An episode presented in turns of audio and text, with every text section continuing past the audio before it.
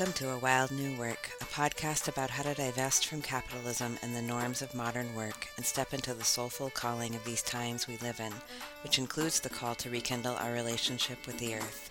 I'm Megan Leatherman, a mother to two small kids, writer, amateur ecologist, and vocational guide. I live in the Pacific Northwest, and I'm your host today. Hi, friend, and welcome. I hope this episode finds you well and uh, in the midst of something beautiful or lovely right now. I'm uh, watching the rain fall on these little tiny birds that are trying to find seeds in our grape leaf arbor, and uh, I'm getting over a little cold, which you might hear in my voice. So it's kind of a rainy day, getting over sickness vibe here right now, and I hope that suits you in some way.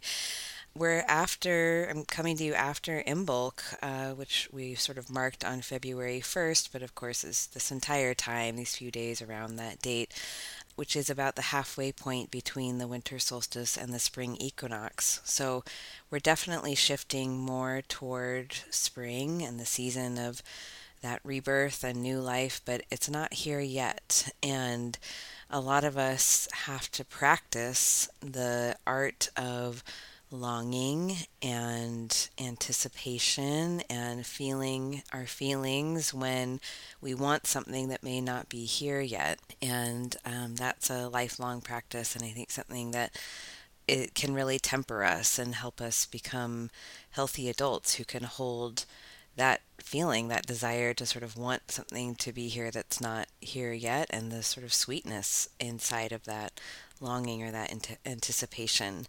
And our theme for this podcast season is on connection, our vast connection. And today I want to continue that conversation by talking about blood.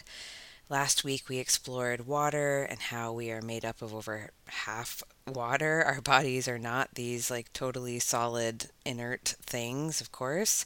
So today I want to talk about how that water flows through us via our blood and what that has to show us about how to contain and channel our life's energy and what, even, what it even means to be alive right now as inhabitants of cultures that are not very alive and maybe even are intent on death. and I'm trusting that we can keep holding on to the nu- nuances of all of that as we explore what it means to be alive, but not quite in that season of rebirth and color and all of that that comes in the spring, which should be here, you know, in a month or two. So I hope it's a good episode for you. I think it's going to be an interesting one for sure, and I'm really honored that you're here. I have one announcement before we dive in, which is that I'm teaching a weekend workshop series called Eating Capitalism and it's guided by a book called Caliban and the Witch by Silvia Federici, and it's about the origins of capitalism. And there's a lot about capitalism that we might want to resist. I mean, being forced to work, or everything turning into a commodity, or this pressure to always be productive. Of course, we might want to resist that. But I'm really curious what it might be like if we actually took more of a fungal approach, like these fungi that can digest and metabolize toxins and poisons in the soil and turn them into something else. I'm curious what it might be if we took that approach with capitalism. What if we actually digested the true origins of this way of exchanging and living and being and really understood where it came from, what it took for it to emerge, and how we today, exactly where we are, could transform the poison of that into new energy for our lives, into new soil. So, over the weekend of February 23rd, we'll be moving through the content of Federici's book and really shifting our perspectives about how we got here and what's possible for us now as people who can see what capitalism has done to our world and who want to see that world continue to thrive and and come back from this brink that some of us feel like the earth is on. And for us personally who want to experience more life and feel like the soil of our lives is richer and um, more fertile. So you don't have to read the book in order to participate, although I do highly recommend it. And you don't have to attend every session live if you can't make it, they will be recorded. We'll meet over five 90 minute sessions, and there'll be a blend of teaching, guided visualizations, and embodiment, reflection, and of course, questions and sharing. The cost is $50, and there are discount codes available if that's not feasible for you right now. And you can sign up at wildnewwork.com slash eating dash capitalism or at the link in the show notes. And I would love to have you and reach out if you have any questions. Thank you to the anonymous donor who chipped in to support this show last week. I really appreciate it, and I appreciate all of you who helped to make this work sustainable for me. If you're listening and you would like to do that as well and are in a space where you can chip in once or monthly, you can do so at buymeacoffee.com slash Megan Leatherman, and that link is also in the show notes. All right, well, why don't I take us into our opening invocation and then we can dive in. So, wherever you are, you can just notice your body and time and space. Here you are in your life right now. You might want to take a slow breath or a deeper breath. May each of us be blessed and emboldened to do the work we're meant to do on this planet. May our work honor our ancestors, known and unknown, and may it be in harmony with all creatures that we share this earth with. I express gratitude for all of the technologies and gifts that have made this possible, and I'm grateful to the Multnomah, Cowlitz, Bands of Chinook, and Clackamas tribes, among many others, who are the original stewards of the land that I'm on. Okay, well, before I dive into blood, I want to just say that this was a really vast topic in line with our theme of vast connection. Blood is a huge topic because it touches on not only what blood is, but how it's circulated, um, what it's for, what it's not for, you know, diseases that come up. And so I did my best when researching blood to check multiple sources and use common sense, but it is possible that I will get some things wrong. So please use your best judgment and do your own research if something doesn't quite seem right to you, and feel free to, you know, let me know. But I want to start with a little anatomy lesson so that we're all on the same page, and then we'll dive into what this could mean for how we live. So, what is blood? the simplest definition I could come up with is that it's an internal bodily fluid that carries essential nutrients to the tissues of the body and carries waste out of the body. Some creatures, like humans, transport blood through their bodies via a cardiovascular system that contains arteries, veins, capillaries. Our blood, in addition to supplying nutrients and carrying away waste, also helps to regulate our temperature and our pH levels in our bodies, which are essential functions. Other creatures, like insects, may have an organ that pumps fluid kind of like a heart, but they don't have a circulatory system. So their blood just flows openly throughout their bodies and they absorb oxygen in different ways. They don't use their blood or their or that liquid to carry it through their bodies. In humans and most vertebrate animals, blood is red because our red blood cells contain a protein called hemoglobin, which contains iron atoms and that gives our red blood cells a red hue. Hemoglobin is what enables the red blood cells to transport the oxygen and carbon dioxide around our bodies.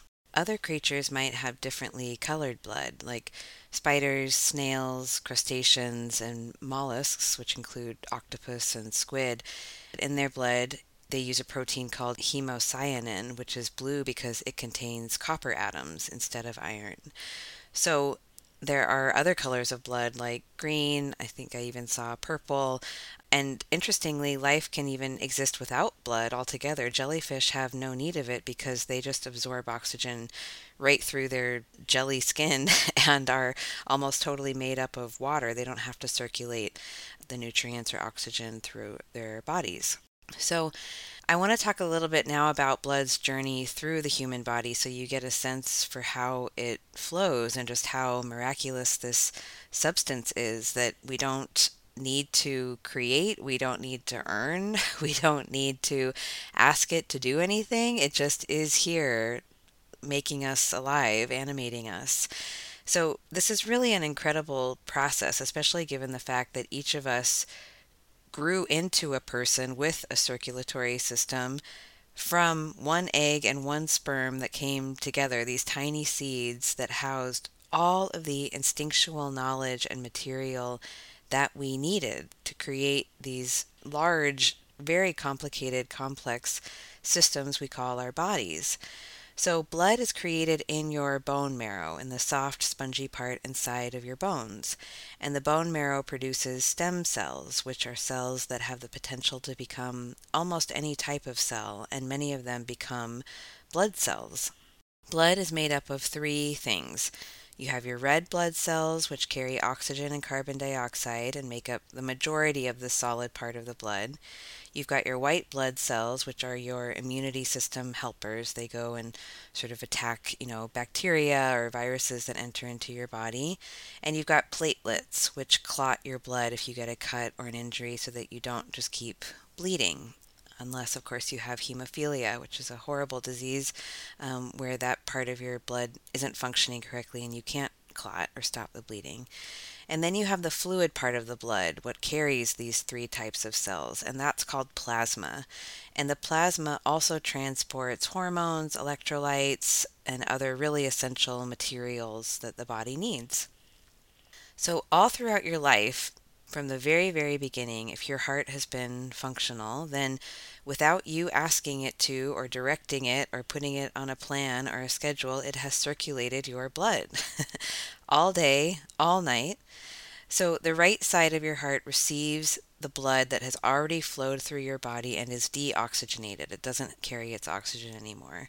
And that blood comes through the right side of your heart, and then the heart sends that blood to your lungs to be reoxygenated and to dump the carbon dioxide waste, which you exhale out. Once the blood is reoxygenated in the lungs, because you've taken an inhale, it's pumped back into the left side of the heart and sent out into the body again via the arteries, which are large muscular tubes that are pumping oxygenated blood around. The oxygenated blood is pumped into tiny blood vessels called capillaries, which deliver the oxygen to the cells in your organs, your tissues, etc. And once the red blood cells have delivered their oxygen, they're sent back up to the heart via your veins, where they'll start the process again. And this loop takes about one minute for the red blood cells to journey all around the body and come back to the heart again. I couldn't really find out how a red blood cell knows where to deliver its oxygen in your body. Somehow they just know. And ideally, every cell is tended to with oxygenated blood all throughout your life. There's definitely an intelligence here for sure. And for hundreds of years, people have tried to find a substitute for real blood or a way to artificially create it, but no one has. It's a very finely tuned, very rich, truly magical substance. Someone very ill or injured who is in need of healthy blood and receives it can really be brought back from the brink of death. Um, and there's a really interesting history of about blood transfusions and people tried they tried animal blood, milk, beer, water, um, all throughout, I think, especially like the 17th century, they were trying to test ways to uh, replace bad blood or to change people's. Uh, if they had a disease or an illness or a madness, they would try giving these different substances, and more often than not, they would fail very grotesquely and um, sadly. And a lot of that is outlined in this book uh, by Rose George that I'll link to in the show notes as well. But the point is that there's real there's really no substitute for actual human blood and it's a really incredible substance. So I think there are a couple ways that this that we are most obviously connected through our blood, which the first is that the oxygen that gives our cells the energy that they need to function, the oxygen that is delivered by our red blood cells, is created by organisms that photosynthesize, by the algae, trees, by photosynthesizing bacteria in the ocean. There's no way that we could survive and have the oxygen that we need without the green beings all around us, both the ones with roots, but also the ones that inhabit the water. It's kind of incredible that so much oxygen is created inside of the ocean, inside the water, and that that comes out into our environment so that we can breathe it. Almost all beings have a circulation system of some kind that sustains them. Circulation really is a key to life the absorption of nutrients, the release of them, and the reabsorption of them. It happens within us and outside of us. Entire ecosystems are circulating energy, not wasting anything, making sure that all of the energy is used and put into the areas that need it and then released through heat. On and on it goes. It's so natural, but sometimes we forget this necessity to circulate and what it means and how to live it and just be it as natural as it is. Since humans began living in a settled way with agriculture and civilization beginning around, you know, 10 to 12,000 years ago, we started to hoard resources. We stored grain and we had to protect it from others who might want to steal it. We developed hierarchies to say, you know, you can have this much and you can have that much. And some people had more resources than others, and there wasn't a free exchange or flow of energy like is so natural in the ecosystems around us. And that has continued on until today, when a few people with a lot of power hoard so much of the money and resources that everyone else needs. But we can see how unnatural this is when we bring it into a larger context. Imagine if we tried to hoard the oxygen in our body. If we were worried, you know, there's not enough oxygen in the world, so I need to collect as much as I can and then hold on to it. We would never exhale. and then we couldn't inhale either, so we wouldn't take on any new oxygen in, and then we would, you know, eventually asphyxiate or die. Look at what happens when we try to hoard water by putting it behind dams. The water can't flow and it becomes stagnant and toxic. It can't support life anymore. Other animals don't hoard like we do. Some of them might keep small food stores, like a squirrel that hides away its walnuts, but no one else is like taking a ton more than they need, defending it from others, and then waiting to like sell it in exchange for something else, right? It's kind of absurd when you look at how humans have decided to manage resources compared to the rest of the natural world. In a healthy ecosystem, food and water and air and sunlight all circulate freely. You don't have to buy, like, the bear isn't buying sunlight or fresh water, right? And there's a certain equanimity that we don't really see in human civilizations. We would do really well to remember that the unchecked accumulation of something is generally unhealthy. Too much cell growth in the body can become cancer. Too much water and a place floods. Too much sunlight and nothing can rejuvenate. And too much money can be a poison too. We're all in a delicate ecological balance. And it would be really smart and great if more of us could reconnect to the idea that resources are meant to flow to and through us freely, that we don't have to hold on to every single thing, that the opportunities, the compliments, the money, the things, the experiences that flow to us can do so naturally they can be accepted, maybe enjoyed, and then they can flow out of our lives. We can be part of this circulatory way of living. It's so natural to us, it's happening inside of us every minute of every day. In a healthy circulation system, the waste of one being is able to quickly be reused by another. So, the oxygen that's a byproduct of photosynthesis is readily available to us and other beings to breathe in. The deer poop that we might see in the forest is immediately available to bacteria and other critters, usually dissolving into or enriching the soil within a matter of days or weeks. And I think we all know that most of the waste of human culture is not easily absorbed into the environment. Our plastics, but also like the sheer volume of waste that we're putting into the environment is more than can elegantly be reused. In a circulatory system that's working as designed, red blood cells, platelets, and white blood cells can go where they are most needed and do what they're meant to do so that healing can occur. The way that we circulate resources in most human cultures today is really janky and convoluted because we have deemed some places and people worthy of health and vitality and support, worthy of the input of resources, and others unworthy. We've decided to mine and extract resources from places like the Congo, but we're unwilling to make it an exchange. We refuse to pour resources back into the ecosystems and the people there, or we refuse to even entertain the idea that, you know, we don't need these devices anymore and we can stop mining and extracting. But when a part of the body is cut off from circulation, when a part of the body is cut off from that inflow and outflow, the tissues in that area really suffer and suffer quite quickly. They become cold, rigid, they might become discolored, and they can eventually die off or require amputation.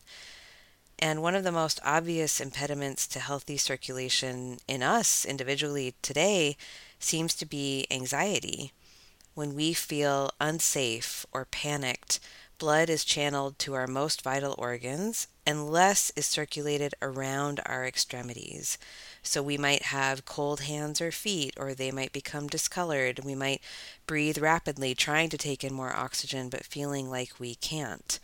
Most of our bodies know how to circulate our blood properly, and feeling settled in ourselves, surrendering to the intelligence of our bodies, can really help with that and I would like to believe that on a larger level, it could also show us how culturally to circulate resources more fairly and broadly without judgment and deciding who and what is worthy of certain resources and who's not, but really allowing things to flow as they want to and as naturally as they do in our bodies.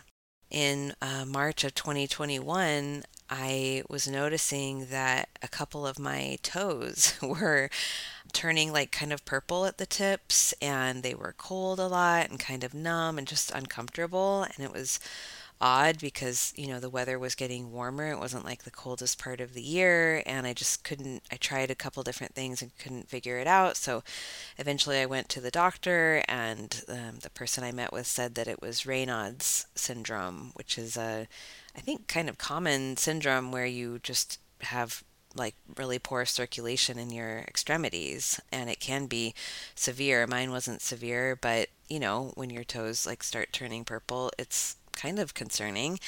And so this person I met with said, you know, it's just something you live with. And uh, I think she might have recommended just keeping my feet warm and that's it. And you just live your life. And I remember like really being confused because it didn't make sense to me that I would just spontaneously develop this syndrome. And when I sort of checked in with myself about it, I realized that, you know, I had a one year old and a four year old, and I was trying to run my business, and I was a partner, and we were still very deep in the pandemic and not sure and trying to navigate all of that and what to do and when and with whom. And it was a really stressful time in my life. And I realized that my like internal clenching and the sort of perpetual anxiety that I was in was probably contributing to this uh, experience in my toes. And so I didn't get any treatment and I didn't do anything about it. I what I did was just focus on my level of anxiety and managing more of that and sure enough the toes resolved on their own. So that's not like a meant to be like a clinical diagnosis or to give you any medical advice, but I do think that this perpetual anxiety that is sort of you know, flowing through our culture and through so many of us in this world right now can often be seen in the body's circulatory system. And um, I think it can be really soothing to tend to some of the holding and the clenching and see if we can even just breathe into the vast sort of circulatory network that is alive right now because a healthy circulation system is expansive. It's it sends blood to every single part of your body every crevice every part that you might even deem unworthy right? I imagine it as like this warm, fresh breeze that travels through every corner of my house, sort of bringing the vitality from outside into my space and I just wonder what it would be like if we could allow more fresh air into our lives, literally into our spaces, but also through our breathing. And seeing if we can sort of imagine breathing through every last little capillary so that the entire circulation system is sort of honored and online and able to sort of teach us as the wise teacher that it is, teach us how to circulate and flow in our own lives. I think metaphorically we could do this by just kind of relaxing into whatever wants to come into our lives. You know, the circulation is all around us, it's already happening. The ecosystems that we're part of are circulating heat and energy. The weather is circulating. We are in constant exchange with the trees and the algae and the bacteria in the ocean that are photosynthesizing, constantly exchanging carbon dioxide and oxygen. So all we have to do is let it in to be part of it. You know, so let the fresh air in, let the fresh water in, go swimming in the river, let the moonlight stream in and let it then let it all go out. It can all go. Right? There's more where that comes from it feels so refreshing to imagine just being part of this huge circulatory system where fresh oxygenated blood flows in and I can release what's complete and send it back out to bless someone else. It is so safe to inhale and to exhale. Like I said earlier, as of today, no one has been able to recreate blood. There is an artificial version that is just red blood cells but no one has been able to create the full robust version. And this is why donating blood is so helpful and, and, why blood banks are essential. There's no other source for high quality blood transfusions than human donated blood. And it's also why there's a large industry built up around plasma, which is running basically unchecked and, you know, is both an important source of income to people and a necessary product for those with certain health conditions who need pla- donated plasma. But it's also kind of textbook capitalism because it's an exploitative industry where the literal life force of people is being drawn out and they're incentivized to give more and more and more, possibly more than is really safe for them to do. And they're getting paid pennies for it compared to what the pharmaceutical companies are making off of the products that they engineer with that donated plasma. So here again, we have this like precious, truly scarce resource because a lab can't create it, it can't be manufactured. And then we can see like how industry and capitalism comes in and turns it into something that is exploitative and dangerous and, you know, in some ways a good thing because, of course, people need plasma and blood, but at what cost? And is this sort of the way that we want to be managing that and getting it to the people who need it? While I realize how necessary blood and plasma are to people with certain conditions or injuries who really need it, I do find it a relief to know that no lab has been able to replicate what is flowing in my veins and arteries right now and that this complex current of life also flows within most other animals and insects and other beings on this planet. The things that can be created by humans, the technology we've created, what we can do in a lab is remarkable. But I think we need to remember that it's not life. We can't create blood we can create things that are sort of like blood. We can find ways to extract blood and get it into other people, but we can't create the blood itself.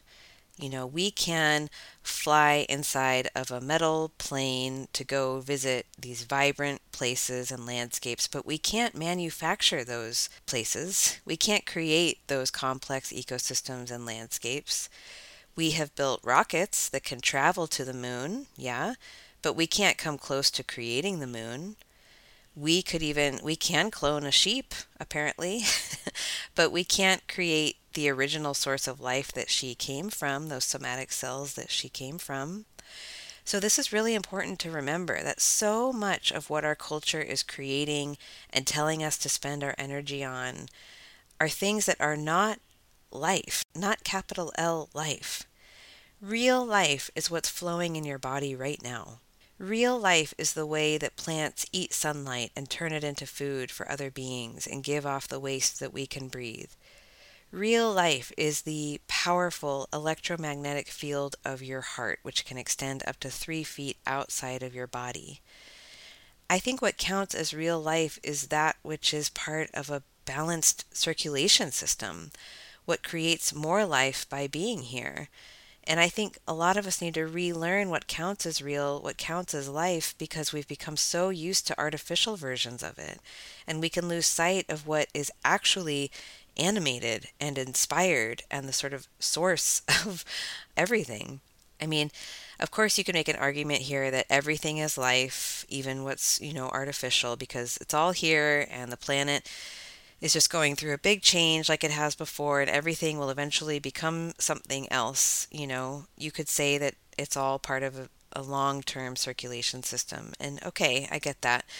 But we know that disrupting the planet's natural circulatory system is really hurting us right now, and it's hurting a lot of other beings. And we know that our lifetimes are short, and I would like us to really enjoy them and make the most of them.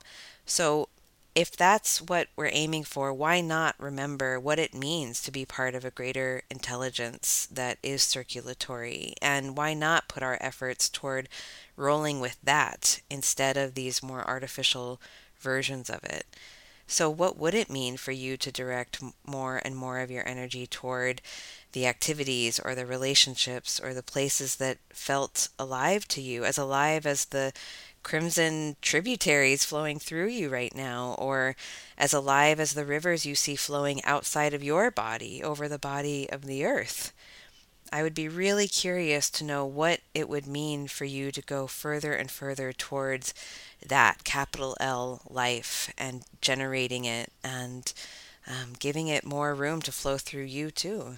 I want to end our time together today with um, a few thoughts about the heart. And the heart really is an incredible organ. Like I said, it has a very strong electromagnetic field, which can be picked up, you know, via an electrocardiogram um, from outside of the body. And your heart and your brain in your head are in constant communication. And your heart actually sends more information to your brain than the other way around. So oftentimes we think that like the mind is controlling everything in the body or like the the brain is dictating everything about the body's functions, but actually the heart is sending a lot more information and directives to the brain. And in the womb, your heart formed before your brain, and it can keep beating even when brain activity has ceased. So it is the first and the last of us. And one way that we can very quickly and deeply nurture ourselves and cultivate more life within us is through finding coherence between the heart and the brain. And this is something that's been studied extensively through an organization called the HeartMath Institute, which I'll link to below in the show notes. Um, and their definition of coherence is, quote, Heart coherence is a state of cooperative alignment between the heart, mind, emotions, and physical systems. Personal coherence practices can help calm your nervous system, neutralize stress reactions, and discern better choices. One of the major causes of stress is a lack of coherence in our interactions. And it's a little hard to describe in words, but I'm sure you have felt coherence before. For me, it's this sense that just like all of my channels are open, my energy can just flow. It's not like a, a crazy alert state, it's just a very natural, sort of relaxed peace and alertness. It's like my whole system kind of finds the right tune and comes into harmony with itself. Um, and it's fairly easy and simple to cultivate, and it's a practice that you can come to over and over again. Um, and I think if we can cultivate a little more literal coherence between the heart and the brain, I think the idea, according to the HeartMath Institute, is that we could create social coherence and cultural coherence, and that that can extend, you know, around our world. So, I want to share some like three really quick ways that you can create coherence in your own system, and then talk about how that could extend into our lives before we wrap up. So, this is super simple. It can be a little more complicated than this, but here's a simple version of creating coherence between your heart and your brain. So, what you can do is just take a moment to get still and bring some attention to your heart. You might imagine like breathing directly into your heart, or you could put your hand over it. And then you want to bring to mind something or someone that makes you feel joy or love or thankfulness. And then after a moment or two, see if you can really stay in that feeling, not letting the mind get too far off, but just staying in that feeling sense and amplifying it even by bringing in some enthusiasm or hopefulness or inspiration and just kind of linger inside of those good feelings for as long as you want to. And you can imagine these feelings as colors or rays of light that are traveling from your heart up into your mind, into your bloodstream, into every organ and every part of your body. So it's very simple. That's it. You bring attention to your heart, you pull up something or someone that makes you feel great, or joy or whatever word fits for you. You stay there as long as you can or want to, and you imagine those good feelings sort of traveling into the mind and into the rest of the body. And there's a ton of resources on the HeartMath Institute's website if you want to go deeper or try other practices. But that's it. It's just sort of coming into, I think, what is a very natural state. And we truly live in an incoherent time, right? The heart and the brain of this time that we're in is really out of sync. But we can cultivate an internal coherence that does spread outward. I do believe that it's possible that what we cultivate inside of us spreads to others. You know, if you think if the heart does have an electromagnetic field of three feet, then when I hold my kids or hug my spouse, if I'm in coherence, then in theory their heart will pick up on that as well. And those, you know, smooth, calm waves can flow, uh, you know, into their heart and their system as well. So there's a lot of science that sort of is catching up to this more intuitive wisdom. And I really encourage you to look into coherence if it sounds appealing to you. I do think also we can cultivate a larger sense of coherence just in our lives by remembering the real miracle of being alive and the fact that our bodies hopefully can create blood when we need it. Our bodies can send that blood to all the areas of our bodies that need it and need oxygen. It can do that until we don't need blood anymore, until we die. And we can also cultivate coherence by remembering that our single bodies who are doing this are mirrors of a larger system of circulation and balance that we're also a part of. And we can cultivate coherence by putting our energy toward the things that feel coherent to us, that feel like they make sense, they're congruent, the heart and the brain of it are synced up. That might mean relating to work in a healthy way for us, whether that's like containing it or embracing it or you know, whatever fits for you, relating to work in a healthy way, and also whenever we can, working toward the things in service of the things that are life giving. Really remembering what is real, what's alive, and how wonderful and holy that is. And feeling kind of embraced by this larger circulatory system that we are part of as someone yourself who is real and alive and wonderful and holy. So that's what I have for you today, my friends. I hope that this helps you to feel connected to something larger than you because you are. That's just the fact of the matter. And what your body does day in and day out is truly spectacular. And again, I find it really refreshing and a relief that it can't be manufactured, um, that it's the real deal, that it's just happening without any like gatekeepers or paperwork or approval. Um, and it will continue to happen way after we are gone. And that's just really a relief to me. And I hope it is to you too. Um, if you'd like to go deeper together, you can check out my upcoming workshop series called Eating Capitalism at awildnewwork.com or at the link in the show notes. Thank you again to all of you supporting the show and helping it to become real in the world. And if you would like to do that yourself this week, you can visit the link in the show notes or buymeacoffee.com slash Megan Leatherman. I will be back with you next week to continue this discussion on our vast connectedness Take such good care until then, and I'll see you on the other side.